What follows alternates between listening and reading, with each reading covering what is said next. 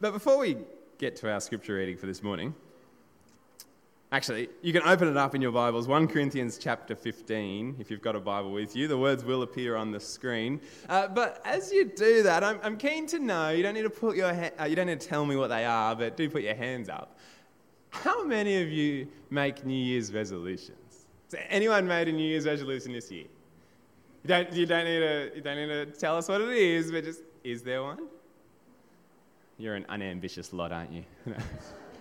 no New Year's resolutions at all? Or some, some little hands almost going up, as in their, their, their small goals, maybe.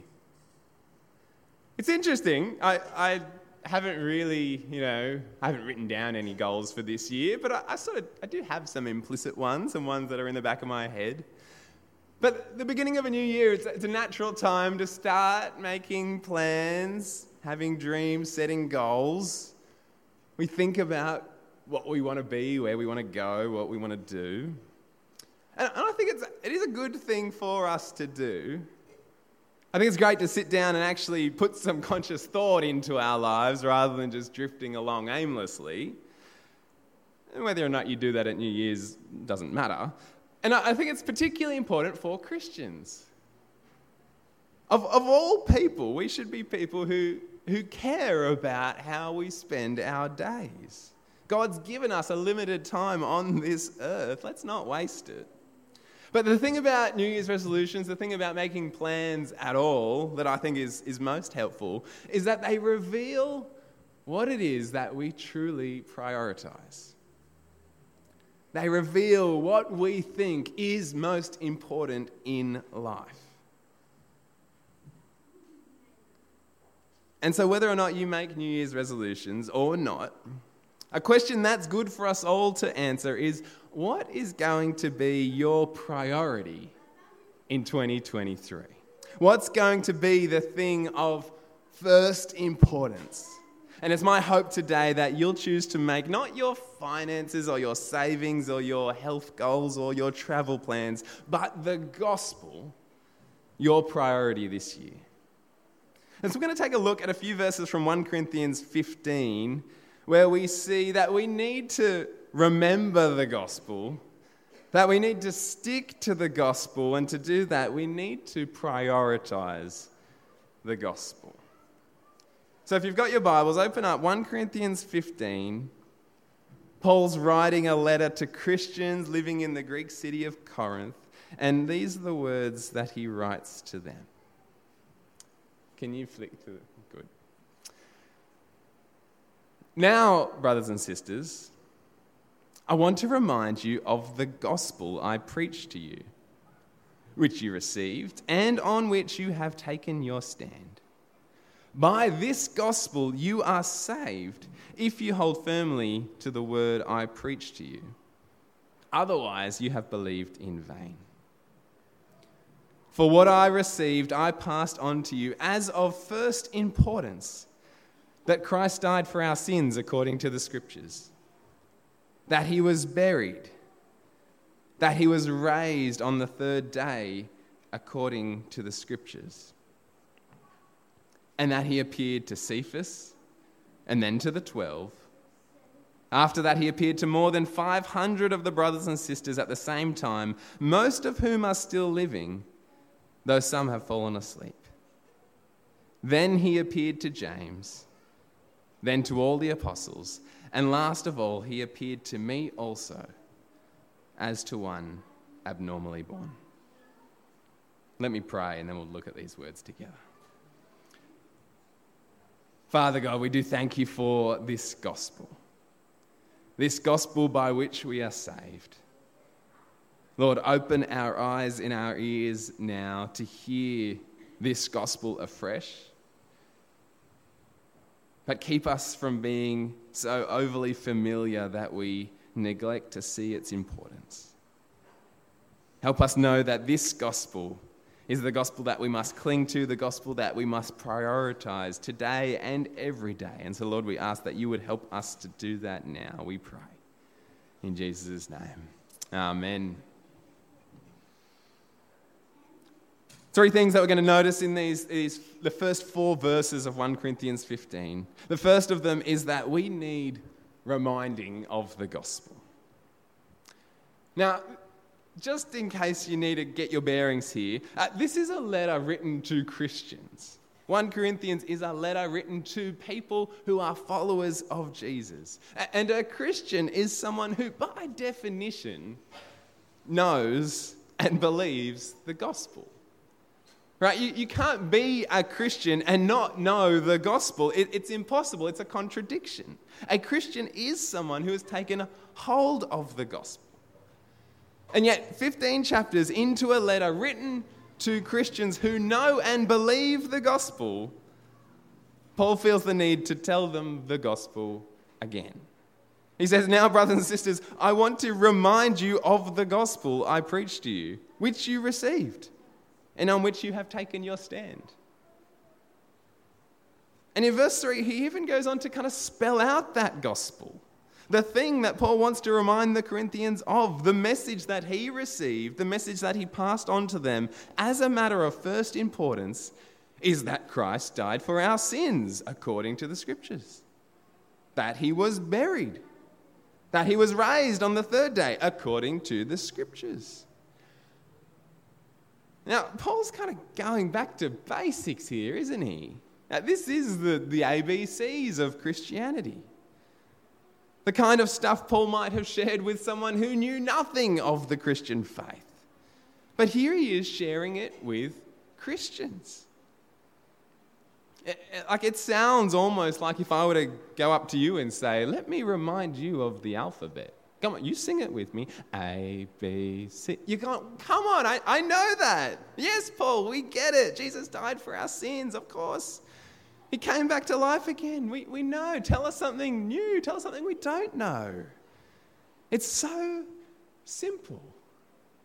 A, a child can get it, and yet Paul knows that it's so important that 15 chapters into a letter written to people who already know the gospel he feels the need to remind them of it. And, and here's why we all need reminding of the gospel. And it doesn't matter if we've been a Christian for five minutes or five decades. We all need reminding of this gospel. And we need reminding because functionally we forget it. Now, we, we don't actually forget, at least if, if you are struggling to remember it in your mind, that, that's a different problem. Go talk to the doctor about that one. But it's not a problem with our heads, it's a problem with our hearts. We forget the gospel when its message fails to impact our lives. Let me show you what I mean. I want you to think for a second about the problems that you encounter each day. Think about a conflict that you have had recently. Maybe you had a fight with your husband or wife on the way to church this morning. They always happen on the way to church. Maybe it was an argument that erupted over Christmas lunch. Maybe there's this recurring bitterness between you and your kids or you and your parents. Think of a specific conflict in your life. Got one in your head? Think about it. And then answer me this question Whose fault was it? Was that fight caused by you or the other person? It was their fault, wasn't it? Just like the time before, and the time before, and the time before. And just like it is every time. It's always their fault. Isn't it crazy how it's always the other person's fault? It's the same when you're driving and you nearly hit someone, or really, the other person nearly hits you because it's, it's their fault. It's the same reason that your boss can never do anything right. It's the same reason why everything the government does is so idiotic. It's because everyone else is wrong except you. Now, perhaps that's true. Maybe you are the only person who always makes right decisions and always does everything perfectly. Or maybe, just maybe,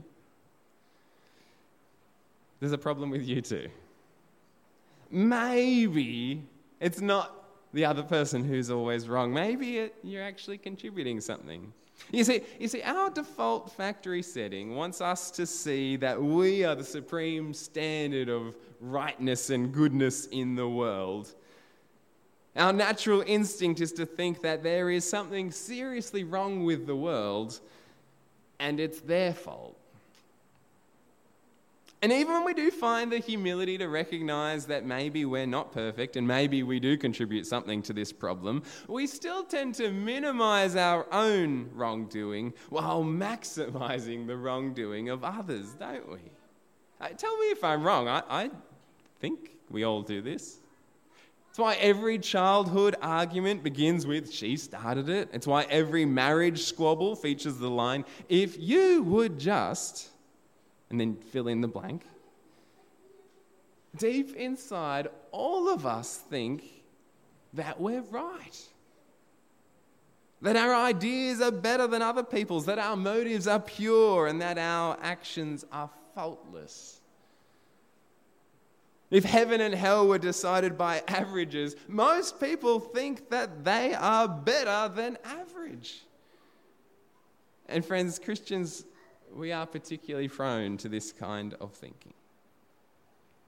It's so easy for us to have that holier than thou mentality, where we look down on other people and shake our heads at how sinful they are. It's so easy for us to become like the Pharisee in Jesus' parable who prays, Thank you, God, that I am not like other people. You see, our natural instinct is to think of ourselves as good people to think that we are mostly right, to think that we are, in fact, better than others. But it's thinking like this that has forgotten the gospel. Because the gospel flips our default position on its head. Because we tend to operate as if we are the standard of morality and everyone else should be compared to us. The gospel teaches us that God sets the standard and none of us have measured up. We think there's something wrong with the world and they started it. The gospel teaches us that there is indeed something wrong with this world and we too are guilty. We operate as if our own goodness and morality might make us acceptable to God. The gospel teaches us that nothing we can do can make us acceptable. Friends, we need reminding of this gospel because functionally we are so quick to forget it. Now, not all the time, but so easily. We need to be reminded that Christ died for sins because that's what our sins required. The death of the perfect Son of God was the only sacrifice that could make atonement for our sins. Christ's blood was the only thing that could fix this mess that we have created. And any attempt that, to fix the problem of sin ourselves is like any attempt I make to fix my own car. We need to be reminded that Christ died for our sins because that's how bad our sins are. And we need to be reminded that God that Christ conquered sin and death by rising again from the grave. Because, friends, unless we constantly remind ourselves of this gospel, unless we constantly remind ourselves of this message, either we will completely despair at our constant failing to live up to God's perfect standards, or we'll grow within ourselves an awful kind of arrogance that thinks that we don't need a Savior at all. Un- unless we are reminded of this gospel, We'll panic or we'll become proud. Only the gospel can kill that arrogance and, and alleviate that despair as we're reminded that our sin is so great that Jesus needed to die, but then that he did die and that he was willing to die. He was glad to die for us. That's the first thing. We need to learn, we need reminding of the gospel. The second thing Paul shows us is why we need reminding of the gospel. And we need reminding because it's only by sticking to this message that we'll be saved. He says in verse 2 By this gospel you are saved if you hold firmly to the word I preached to you. Otherwise, you have believed in vain. You see, it's entirely possible to know the gospel at an intellectual level, to know it in your head, and then to actually let go of it, isn't it? To think that you don't need it, to try to move beyond it. Picture a swimmer swept out to sea by a rip. They're struggling to keep their head above the water. They're in real trouble. They know they're in real trouble. And then they see those lifeguards coming straight towards them in the rubber ducky. The lifeguards throw them a ring, it's on a rope. They're safe. Not quite. They're safe if they take hold of that rescue, right? They're safe if they take hold of the ring. They're safe if they listen to the lifeguards. But they can't just, they can't just sit there and ignore this rescue. It's no good if they try and swim back to shore and go, ah, now that the lifeguards are here, I feel strengthened, I'll do it myself. No, no, no. They need to take hold of that life ring and they need to not let go. That's the only way they will be saved. And friends, it's the same with the gospel. The rescue is here. It is our only hope that Christ died for sins and rose again. And that is great news if you take hold of it and if you stay clinging to it. It's just utterly useless for us to kind of say that, oh, Jesus died for sins, unless we take that extra step to trust that his death is enough for my sins. There's all the difference in the world between knowing that Jesus offers salvation and actually receiving that salvation. All the difference between knowing the gospel and taking hold of it for yourself. And so, friend, let me ask you have you taken hold of this gospel? Have you received it? Is Jesus your Savior? Friend, if you haven't, you can, you can do that today. You can make 2023 the year that you receive the gospel. And, and friend, see the, the encouragement and the comfort from these words. By this gospel, you are saved. By this message, you know you are forgiven. You can be confident that you are in right relationship with God when you take hold of this gospel that you belong to Him, and that you'll continue to belong to Him forever.